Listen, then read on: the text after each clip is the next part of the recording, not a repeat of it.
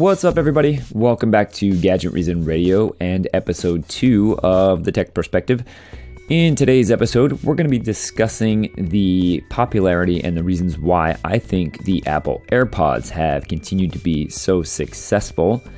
The upcoming release, that's now just a few short weeks away, of the Xbox One X and what kind of implications it might have on the gaming industry, and maybe take a look at a few of the reasons why you might or might not care about putting it on your wish list of future tech products you might want to buy or or have someone else buy for you. And we will take a look at the recent news that the Essential phone is receiving a $200 price drop and what kind of impact I think that makes on the overall value proposition for the Essential phone as a product.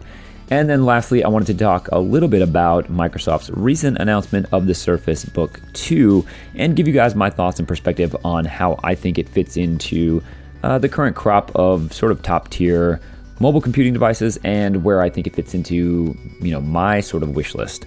So let's go ahead and get started with episode two of the Tech Perspective on this Tuesday, October 24th, 2017.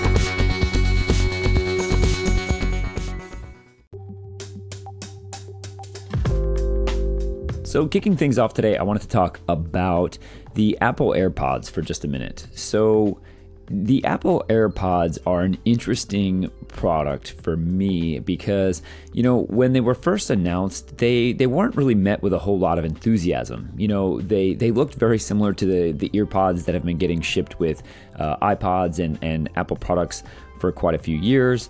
Um, and that design was not exactly something that uh, everybody universally loved in the first place, right? You know, they they were known to kind of fall out of your ears relatively easily. They were, um, you know, the kind of the ear pod that they are, or or you know, the type of earbud that they are, is is in that they don't go down into your ear canal. They just kind of sit and rest gently on the edge of your earlobe.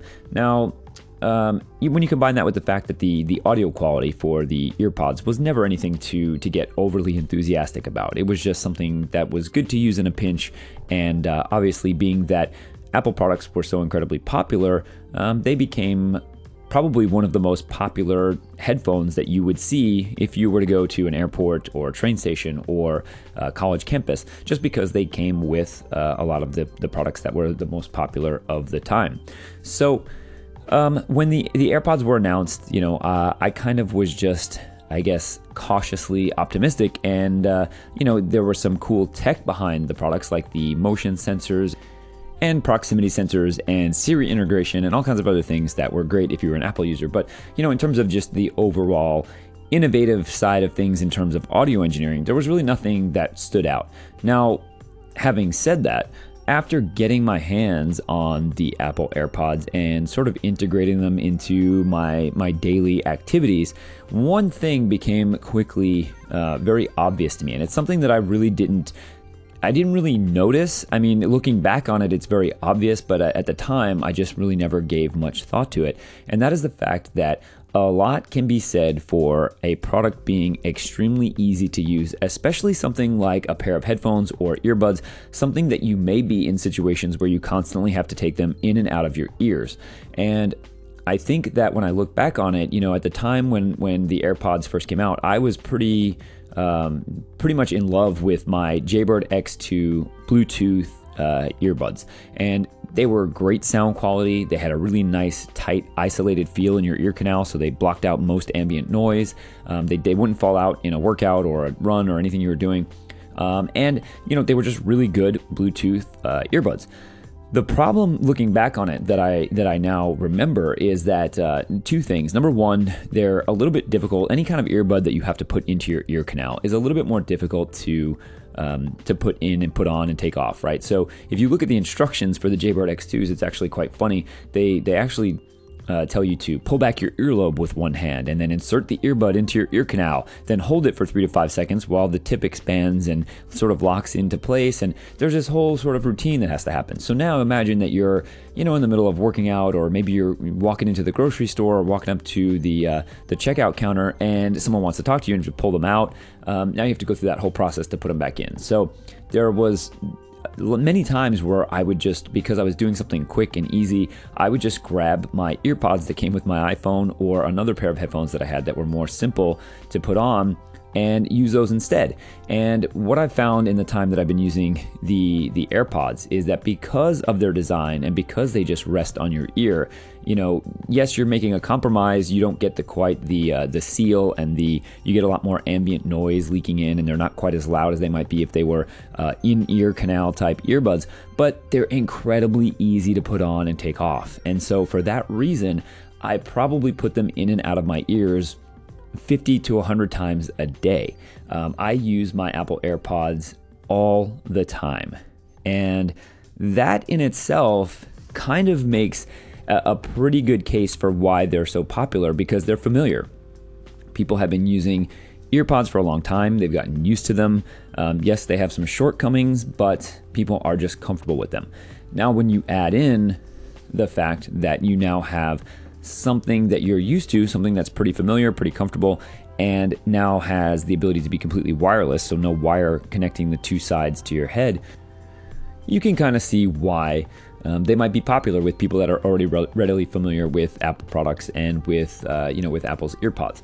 Now, one of the things that kind of coincides with that uh, and the fact that you constantly use them throughout the day then has to be battery life, right? So this product would not work or would not be um, as pleasant to use if you constantly had to stress about the battery life.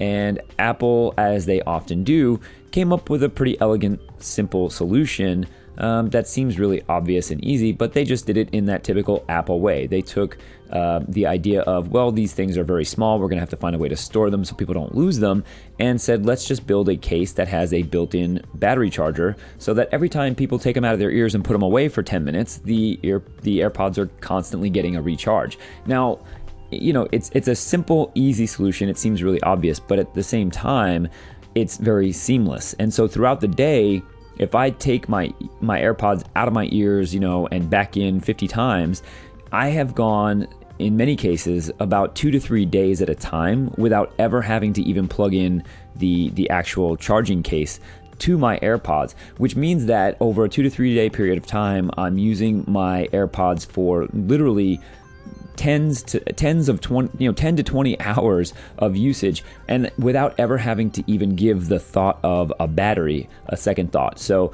um, i can honestly tell you that i never even think about my AirPods as being a battery powered device. They just work all the time the way they're supposed to, and I've never once picked them up to use them and and thought, "Oh crap, the battery's dead." So that is another reason why I think people are drawn to these. Now, aside from the comfortability and the battery life, I think another thing that people find useful and and sort of um, enjoy about the AirPods is the fact that if you're an Apple user and you have multiple Apple products, you know Apple created this sort of uh, one one touch pairing solution. So you you pair them via Bluetooth to your iPhone, and now they are all synced through iCloud to all your other Apple products, and you can switch seamlessly between all of them extremely easily. So on any given day, I might use my AirPods with my iPhone throughout the day, my iPad uh, back and forth between the two. And then at some point, I may sit down at my my iMac and I might just switch to listening to something on my iMac via my AirPods. And then in the evening, when my wife wants to sleep and I'm still trying to watch TV and we're in bed, I might just tell my uh, my Apple TV to switch to sending out the audio to my AirPods. So it's incredibly easy. You don't have to unpair and repair it to multiple devices. There's no searching and syncing and all that. It just all happens incredibly fast and seamlessly, and it makes for pretty good experience. Now, with all that being said, let's talk about audio quality for just a second. I consider myself to be somewhat of a I wouldn't say I'm an audiophile, but you know, I have very expensive headphones. I I grew up with a pretty good appreciation for good sound, and so I, I definitely can hear the difference between you know really good, um, flat, neutral sounding headphones or or earbuds and really crappy ones. And you know, the AirPods are not the best. They're not going to win any audio engineering awards for great sound, but they do sound slightly you know, if, if even just a, a little tiny bit better than the original earpods. And they definitely, you know, they sound good. They don't sound terrible. They're not so bad that it would overshadow all of the other things that I've already mentioned that make them so great to use. Now, um, in terms of the one issue that I've typically had with the earpods over the years, which is the fact that they do have a tendency to fall out relatively easy, there's a really cheap and easy fix for that that I would highly recommend to anybody if I were to, you know, recommend purchasing the AirPods, and that is the EarBuddyz um, silicone ear hooks. They're they're like $9.99 for two pairs. Uh, you can get them on Amazon. They uh, slip very easily into or, or around the the uh, AirPods, and basically it gives them a nice rubber grippy surface instead of the slick plastic feeling um, body of the AirPods, which makes them just in itself stick better in your ear. And then they have the little ear hook that goes up into the top of your ear canal, like you've seen in other uh, other Bluetooth or even other ear earbuds, and it makes them so much more secure. I've I've had them in my ears riding on my boosted board at 25 miles an hour. Uh, I've had them in my ears on a run, a workout, uh, even laying in bed on my pillow. They don't push out of my ears anymore. They're incredibly easy to pop on and off, and they make your uh, your AirPods just a little bit louder because they do seal out a little bit more of that ambient sound. So definitely something I'd recommend to anybody looking to get a pair of Air, AirPods. Now, the the final question, of course, that everybody wants to know when talking about tech products is, are they worth it? And that's you know a pretty easy. Uh, I think it's a pretty easy question to answer, and it comes down to number one: Are you an avid Apple user? Do you already use a lot of Apple products? If the answer is no, then I would say for $160, you probably have one or two other options to at least consider before purchasing the AirPods. You could look into something like the Jaybird X2s or X3s, the Jaybird Freedoms, another decent high end quality Bluetooth headset. Now, the issue would be if you dislike the ear canal you know the ear canal fitted type earbuds that I mentioned earlier, um, which have a tendency to you know produce some ear fatigue. I can only wear my Jaybird X2s or X3s for about an hour at most before they start to really irritate my ear canal and I have to take them out. Um, and then even after that, my ear is like irritated for a few hours. So um, for me, that's definitely something to to consider. If that doesn't bother you, then definitely look into those. The other option, of course would be uh, Google's newly released or newly announced Google Pixel Buds. Now, the the obvious thing here would be if you're a hardcore Android user or if you're just anti Apple products, then the Google Pixel Buds might be a great option. Now, one thing to keep in mind about the Pixel Buds is not only do they actually have a wire connecting the right and left, which is kind of uh, I guess it takes a little bit of the magic out for me. One of the things that I think is so cool about the uh, the Apple AirPods is that they're that truly wireless solution. You know, there's no wires involved at all, and that may or may not be worth anything to you or you know whatever. But I, I think it just kind of creates a really cool futuristic feel. Every time I use them, I think, man, this is amazing that these little things have no wires at all. Uh, but the Pixel Buds do have a wire that connects uh, each side. Another thing to keep in mind is that if you go that route, you're not going that route to save any money. The Pixel Buds are still $160. So uh, they're right priced right in line with the Apple AirPods. So it's definitely not going to save you any money. So if price is a concern and you don't mind buying Apple products or you are an Apple user and you use a lot of uh, Apple devices, I would say that the the uh, AirPods are absolutely worth the hundred and sixty dollars. Uh, I you know I've gotten so much use out of them that uh, I feel like I would have paid more for them and still um, appreciated them just as much as I do. So that's really the only thing to consider. But uh, that's that's my perspective on why some of the reasons why I think the Apple AirPods have been so successful, even in spite of the fact that they're not necessarily the the greatest um, sounding or they don't provide really any innovation in terms of tiny audio quality in terms of making a small ear earbud sound you know better than anything that's ever come before. They're they're still um, very much the same sound you're used to if you've ever used earpods but uh, all the other technical advances that they've made the battery life and of course um, the comfortability in my case all make them very very much worth the $160 price tag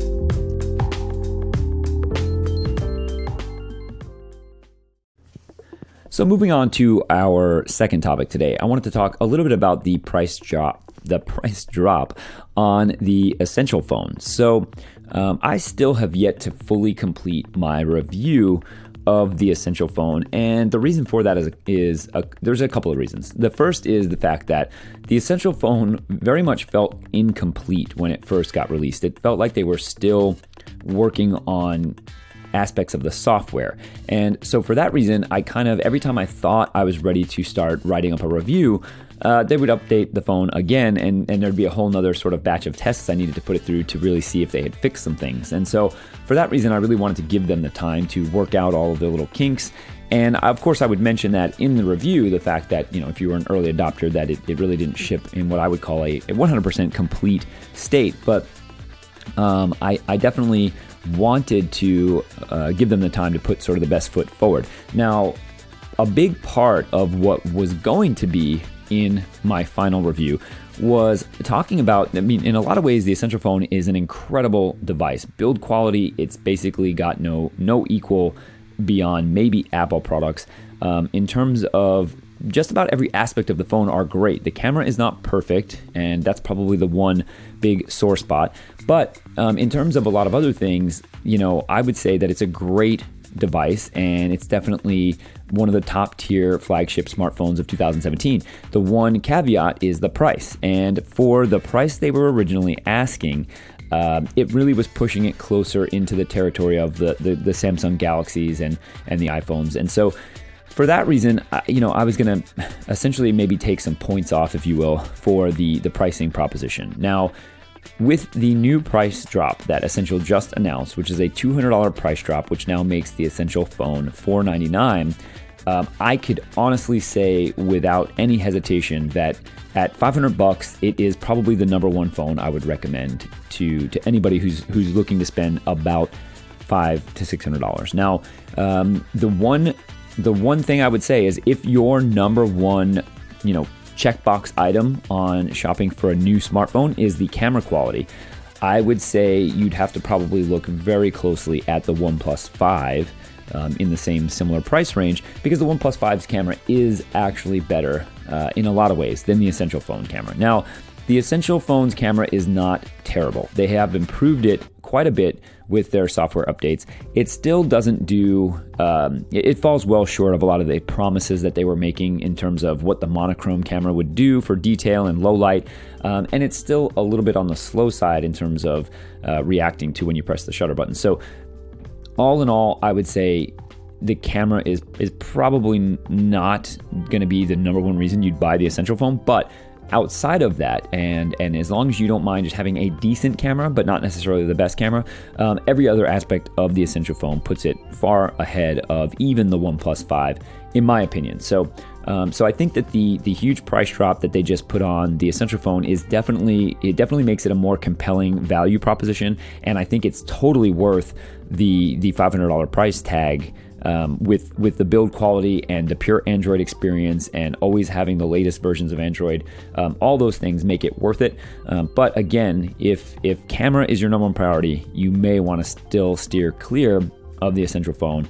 Um, but other than that, I would definitely take a look at it. So um, I'm curious to see how uh, how much of an impact this is going to have on the future sales of the Essential phone. Because again, you know they've done no marketing. They went with much more of a grassroots um, approach, trying to sort of market this phone towards the the phone geeks, the Android nerds, the people that would already know about this device if it was something that they would be interested in instead of trying to market it to the average consumer. So that in itself, you know, obviously gave them a much smaller, much more niche market than something like a, an iPhone or a Galaxy S8. So, um, you know, I don't know how big of an impact this price drop is going to have, but it certainly can't hurt. And uh, I think that if you were on the fence between buying one or two or maybe three other phones, the price drop might make the uh, the decision a little bit a little bit harder or, or, easier depending on which side of the fence you're on. So that's my thoughts and my perspective on the $200 price drop on the Essential phone. So if you're interested, you can head to um, the Essential phone store and buy it directly, or you can uh, still get it through Sprint here in the United States as well.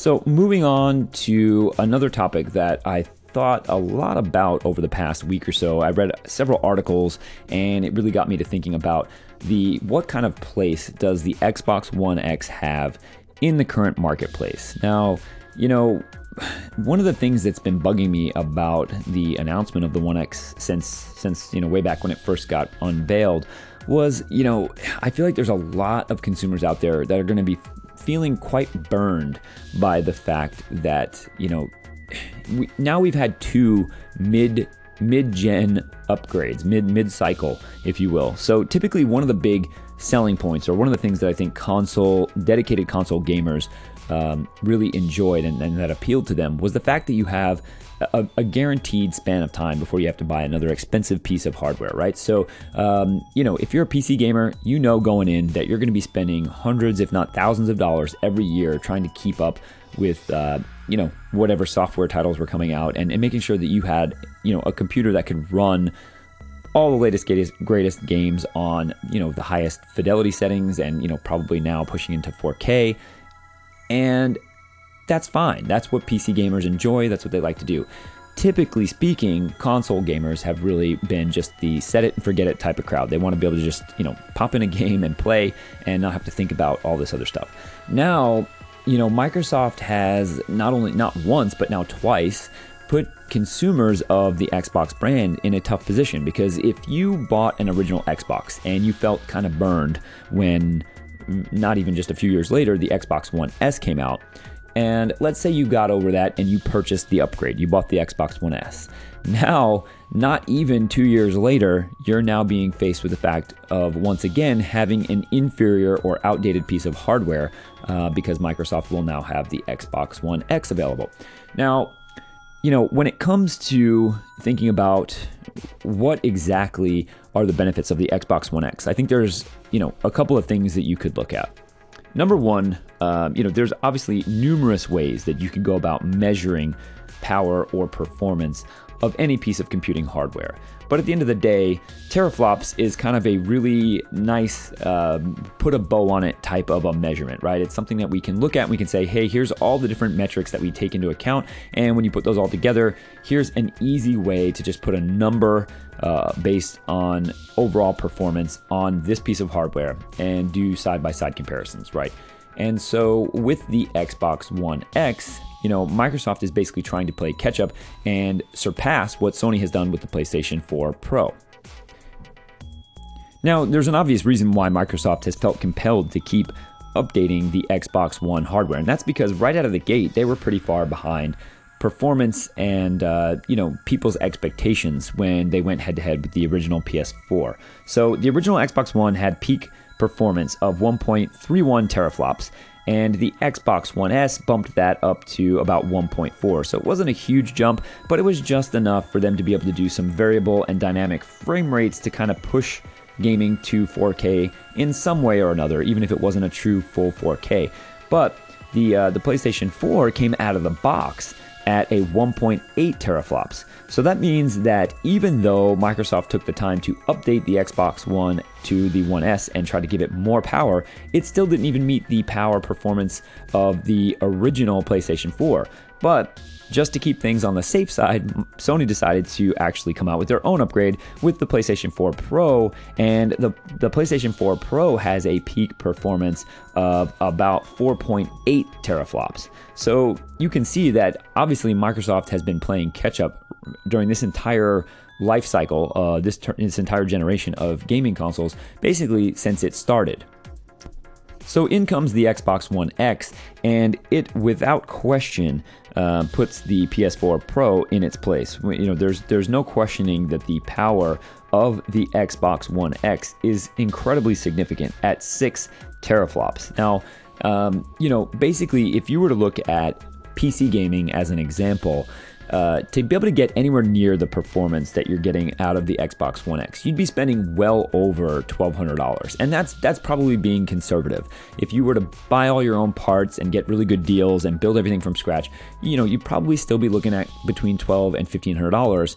Um, and that's because graphics cards are expensive and PC components are expensive. Now, Microsoft, even though they've come out with a console that's $500, which is expensive, in console gaming price levels, it's certainly a heck of a lot cheaper than what you'd be able to get 4K HDR gaming, you know, if you were to go the PC route.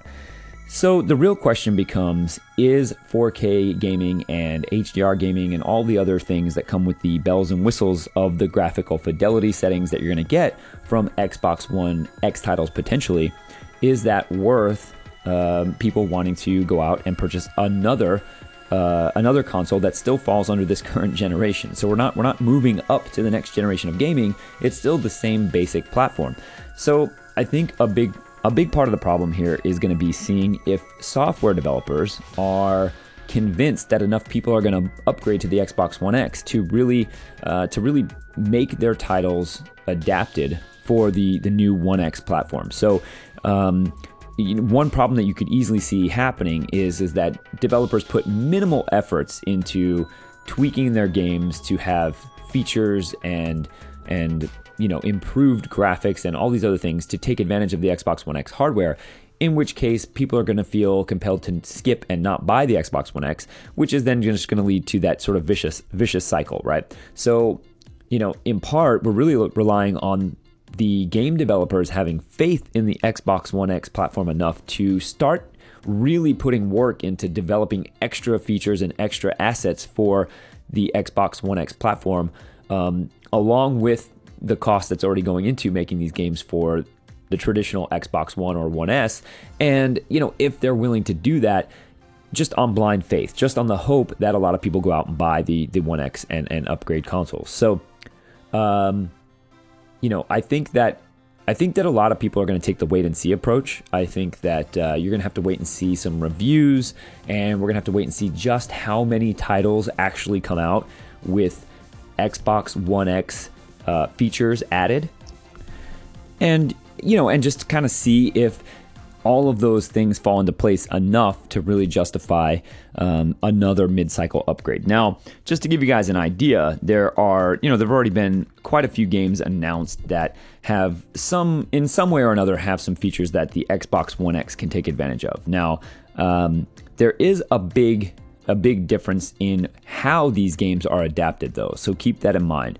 Um, the first thing that a game developer can do is simply just increase the game resolution, right? So actually support the game running in 4K. So this would be like the equivalent of on a PC if you were to actually go into your resolution settings and just change the resolution um, from you know whatever 1080p to 1440p to, to 4K, right? So so far, some of the games that have been announced to take advantage of 4K um, is Ark Survival Evolved, Assassin's Creed Origins. Um, let's see some other big titles: Crackdown 3, Dead Rising 4. Dishonored 2, Doom, The Elder Scrolls, uh, Skyrim Special Edition. Uh, let's see, uh, FIFA 18, Final Fantasy 15, and let's see, For Honor, Forza Motorsport 7, Gears of War 4, Ghost Recon Wildlands, Halo Wars 2, Injustice 2, Killer Instinct, Madden NFL 2018. And uh, I think those are pretty much the gist of uh, the big big name titles. Resident Evil 7, I guess, is on there as well. Um, so those are the games that are going to be just shifting resolutions up to 4K, and that's it. So they're not adding any new assets or any other performance or enhancements to take advantage of the Xbox One X. Now, going beyond just resolution, there's the actual the games that are actually enhanced for the Xbox One X specifically. And this could be anything from better frame rates, longer draw distances, you know, shorter load times between levels, uh, more complex environments, so so completely different assets that are built specifically for the extra power that the Xbox One X has. Now, these games will be specifically labeled as Xbox One X enhanced. So, in other words, the games that I just mentioned previously, those are just games that are having the capability to run at 4K added. So, they won't necessarily be labeled as Xbox One X enhanced. Now, for the Xbox One X enhanced titles, which this is really what most people who look to buy a One X would probably be interested in, you have uh, some titles already announced there as well. And you have Dishonored, Death of the Outsider. Uh, we have The Elder Scrolls Online. We have Elite Dangerous, F1 2017, Fable Fortune, Fallout 4, Firewatch, Forza Horizon 3, Gears of War 4, Halo 5 Guardians, Halo Wars 2. Uh, we have Hitman, the complete first season. We also have uh, Killing Floor 2, Life is Strange Before the Storm, uh, let's see, Mafia 3, Middle Earth, Shadow of War. That's a big one. Uh, Need for Speed Payback. Um, and Project Cars 2, which is another big one. Quantum Break is being updated with full uh, Xbox One X enhancements, which is uh, that might be really interesting because I thought that game could actually benefit from being beefed up graphically a little bit. Um, and Recore, which was a uh, you know a halfway decent game from uh, Microsoft Studios. Uh, Star Wars Battlefront 2, which could look incredible on the One X. Tom Clancy's The Division will also look much better on the One X, probably pushing it to look a lot more like it did on PC. And um, The Witcher 3 Wild Hunt. So, um, so there are some games announced to take advantage of the Xbox One X hardware with specific enhancements like 4K HDR, better assets, and all of these assets will be downloaded separately. So, in other words, when you buy a game that's Xbox uh, One X enhanced, it will come in its normal Xbox One or One S form. And then it, when it detects that you're running it on an Xbox One X, it will then go online and download these probably rather large uh, updates that provide all of the extra higher resolution textures, the extra geometry assets if that's included, and anything else to update the game to fully take advantage of the Xbox One X hardware. Now, um, you know, for me, I think that uh, I'll probably pick one up on day one just because uh, I, I, would want to be able to give you guys um, and anybody else that I do review information for a full my full perspective on it. But um, I think for most consumers, I, I could probably see myself recommending a wait and see approach unless you're in the market for a new Xbox One uh, console now. Let's say you, you're a PS4 Pro owner and you've never purchased any of the versions of the Xbox One. Um, maybe now's the time to do it. Uh, or perhaps maybe if you just recently bought a 4K television that has HDR capabilities and all that, and you still have just the original Xbox One and you never upgraded to the S, then I could see possibly a person like that being a good fit as well. If you're still using a 1080p TV, or if you have a 4K TV but you've already upgraded to the Xbox One S, um, it gets a little bit harder to recommend, at least in in that first uh, that launch window when you're trying to figure out exactly how good these games are going to perform and look, and if that's enough to make it worthwhile. So. Um, that's my perspective on the Xbox One X. I think that it's it's an interesting it's an interesting time that we're in because it's the first time in my lifetime that we've had all of these mid-generation upgrades taking place and I just wonder what the limit is for most consumers out there on how much of this they're willing to take and how many upgrades they're willing to make without actually making the leap to the next generation. So uh, I'm curious as to what kind of impact this is going to have on the gaming industry as a whole because um, if we're if we're now going on the third iteration of the current generation consoles, then um, how long are they going to wait before going to the next generation? Because uh, I got to think that um, you know people are going to be tired of spending money uh, on, on these these latest greatest versions of every console. So um, let me know what you guys think. You can find me on social media at Gadget Reason and leave me some comments uh, on any of those platforms if you have some thoughts about this topic. Otherwise, if you're listening to this via the Anchor station, you could obviously leave me a comment or call in right here on this segment.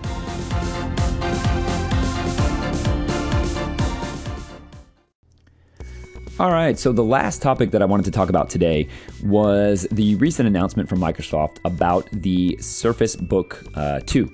So, um, I had a couple of thoughts uh, and some some things I wanted to share about my perspective on the Surface Book 2 as a as a as a standalone product, even if you weren't comparing it to anything else, but also comparing it to the other sort of top tier crop of mobile computing devices like the MacBook Pros of the world and and devices like that. Now, when it comes to talking about laptops, one of the things that I always tell anybody who's asking my opinion or, or anybody wants to know what I think about a, this laptop or that laptop is there's a couple of things you have to keep in mind. For about 60 to 70% of the population out there, a laptop is their sole computing device. So for many people, when they buy a new computer every two to three years, they're buying a laptop, and that's the computer that they use for for everything.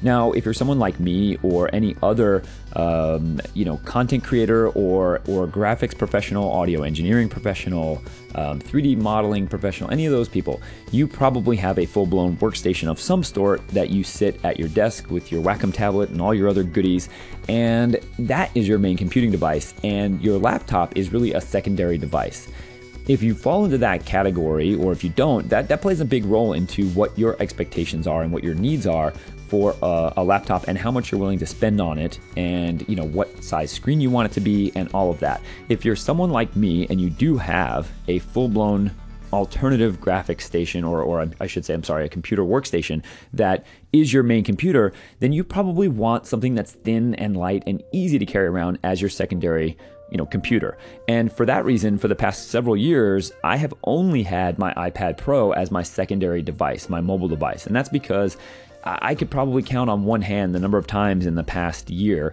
that i've thought to myself you know darn it i wish i had a MacBook Pro right now. Most of the time, I can get just about everything I want to get done on my iPad Pro, or at the very least, I can get started w- with it on my iPad Pro and then finish it off when I get back to my computer.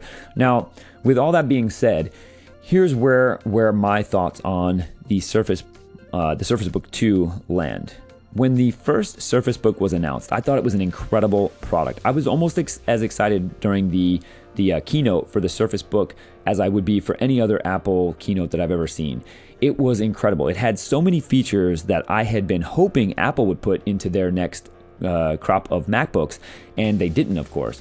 But even at that time, though, the the Apple the latest Apple MacBooks with the touch bars hadn't even been announced yet. So we were still on the really old MacBooks at that time. And so I was really tempted to buy a Surface Book. The reasons why I didn't were pretty simple. It was two two main factors. One, I hate that hinge. I don't like the little accordion looking hinge and I hate that there's an open gap in the actual closed Surface Book when it's closed. I, I don't like that it's shaped like a wedge and it has that hole that goes through where, where it's not completely closed, it looks like. I don't like it. I just think that's the one design flaw that I just can't get used to. The other thing was I was really disappointed that um, they had basically two different versions of the Surface Book. One that the basically the base station that has the keyboard and all that in it that you clip it into didn't really do anything except add um, extra battery life and, and, obviously give it a keyboard, but um, but it didn't do anything else. And in order to get the one that actually did something, which was it gave it an actual NVIDIA graphics GPU, a discrete GPU, instead of using the uh, the Intel graphics chip. Um, that was that was really expensive to get that upgrade. I thought that Microsoft should have had both versions, this you know the the cheaper version and the higher end version, have a, a dedicated graphics GPU and maybe just made the larger, more expensive one have a, a, better a better version. And that's exactly what Microsoft has done this year.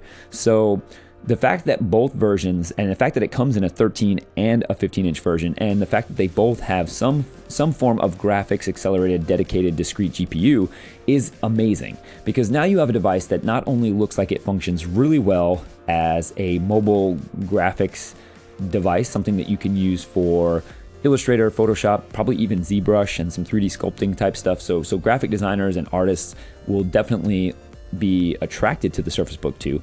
But if you happen to be sitting in your hotel room bored or you're stuck at the airport or whatever and you want to do some gaming, now you have a device that has a dedicated graphics card that can actually do some modern PC gaming.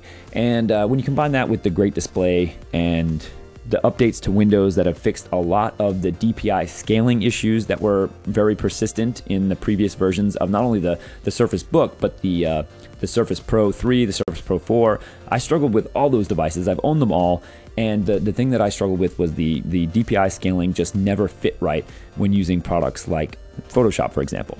So when you look at all these things coming together, it looks like this is truly the, the sort of uh, I guess the the perfect evolution of the Surface book or the Surface line into something that looks like it's incredibly useful, um, but also can be used for fun and gaming and all that other stuff.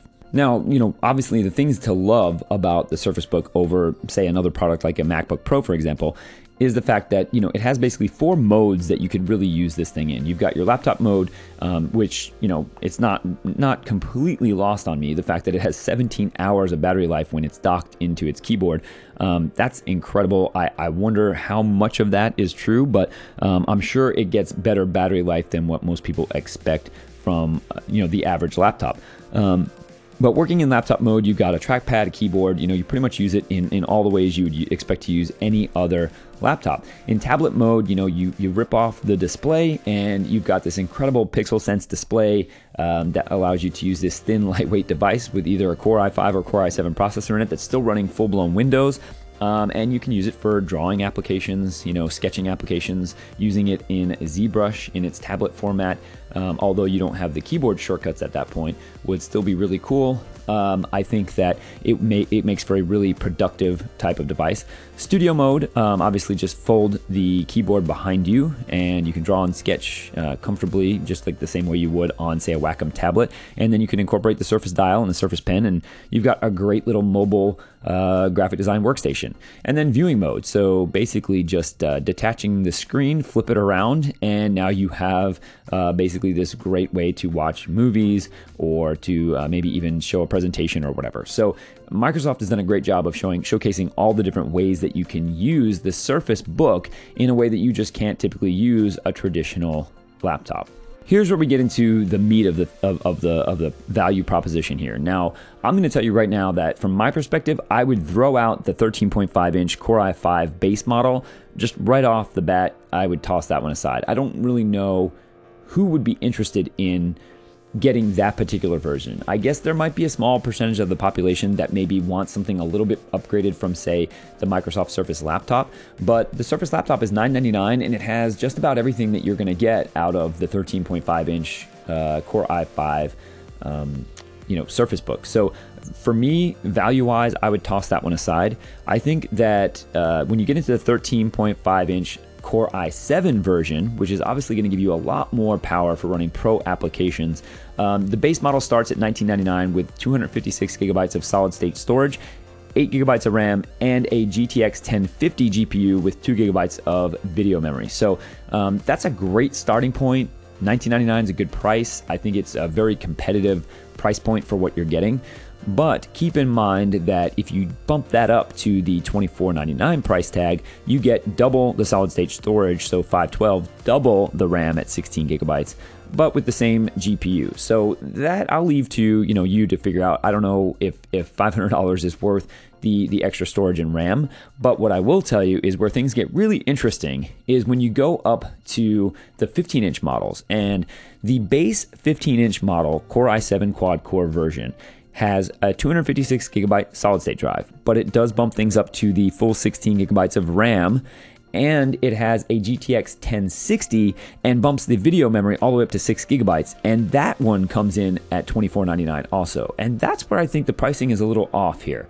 So basically, at that price, I can't see how I could possibly recommend that someone get the mid tier 13 inch model over the base model 15 inch Core i7. And the reason why I say that is because they're the same price, and the only thing you're sacrificing is the extra storage, but you're gaining a graphics card that blows the doors off the base GTX 1050 with 2 gigabytes of RAM, and you're getting the same 16 gigabytes of memory. So, unless you just really need a small 13 inch, more compact size laptop, I really couldn't see why anybody would take the the mid-tier 13-inch uh, model. So for me, uh, looking at the pricing and the, and the breakdown of the specs, I think that the sweet spot here is the 15-inch Core i7 uh, entry-level model at $24.99. So um, you know that's the one that I would probably be interested in myself, and that's the one that I would probably recommend to most people because it seems like the best overall value. The the mid tier uh, 15 inch model goes all the way to 28.99 for just doubling the storage. Everything else is the same. It gets 5, 512 gigabytes of solid state, and that's it. And then if you go with the one terabyte uh, storage model, it goes up to 32.99. So I'm for me personally, I would just make whatever sacrifices I needed to in terms of limiting how much stuff I install on on my machine to be able to uh, manage uh, with 256 gigabytes. Plus, when you take into account you have you know SD cards and you have you know portable hard drives and so many other options for storage, cloud storage. I think that 256 is is more than enough for me for a secondary computer. Now, if it's your main computer, that might be something you'd have to consider getting larger storage. So, um, so yeah, so that's that's the breakdown for the Surface Book. Uh, I'm really I'm really interested to see how well it performs in in real world use. So for that reason, I probably will not be pre-ordering one of these. I think I'll probably wait until I can go into the uh, the Microsoft store near me here and and see how it performs with um, applications like Photoshop or with any other 3D applications. And so.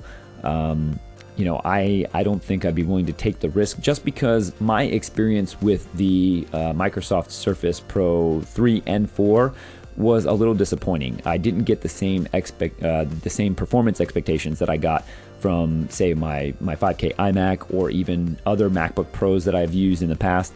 Uh, there was a lot of issues, and the DPI scaling issue was obviously a big one for me previously, and I think that that's been fixed. But um, I think for me the the performance thing, I, I need to see it in person because if it doesn't handle things like ZBrush for 3D modeling and sketching, if it can't handle super snappy performance in doing some kind of uh, design work in Photoshop or Illustrator, um, then it really wouldn't be worth it for me. So I definitely need to see how well it performs under load, under real world, um, you know, uses before I'd be fully convinced. But um, it's looking like right now.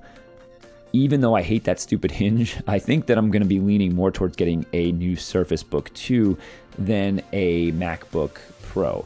Um, Apple just didn't do enough with the uh, their more recent upgrades or updates to the uh, the MacBook line to um, to make this worthwhile for me. So um, for my purposes and the things I enjoy doing, I think that the Surface Book 2 is probably going to be the way to go. So I'll keep you guys posted on that once I have had a chance to get some hands on time with it. So, in the meantime, let me know what you guys think. If you're a Mac user out there and you've been uh, turned off by the fact that Mac seems, that Apple seems to be um, not meeting the expectations of pro level users and and uh, people in the arts and design community the way they used to, then uh, let me know what your thoughts are on the Surface Book 2 and if you would consider possibly giving it a shot. And if you're a Windows user, let me know what you think. Um, do you think this is going to be the uh, the standard with which we measure all laptops for the foreseeable future? Definitely leave me a comment or call in and let me know your thoughts.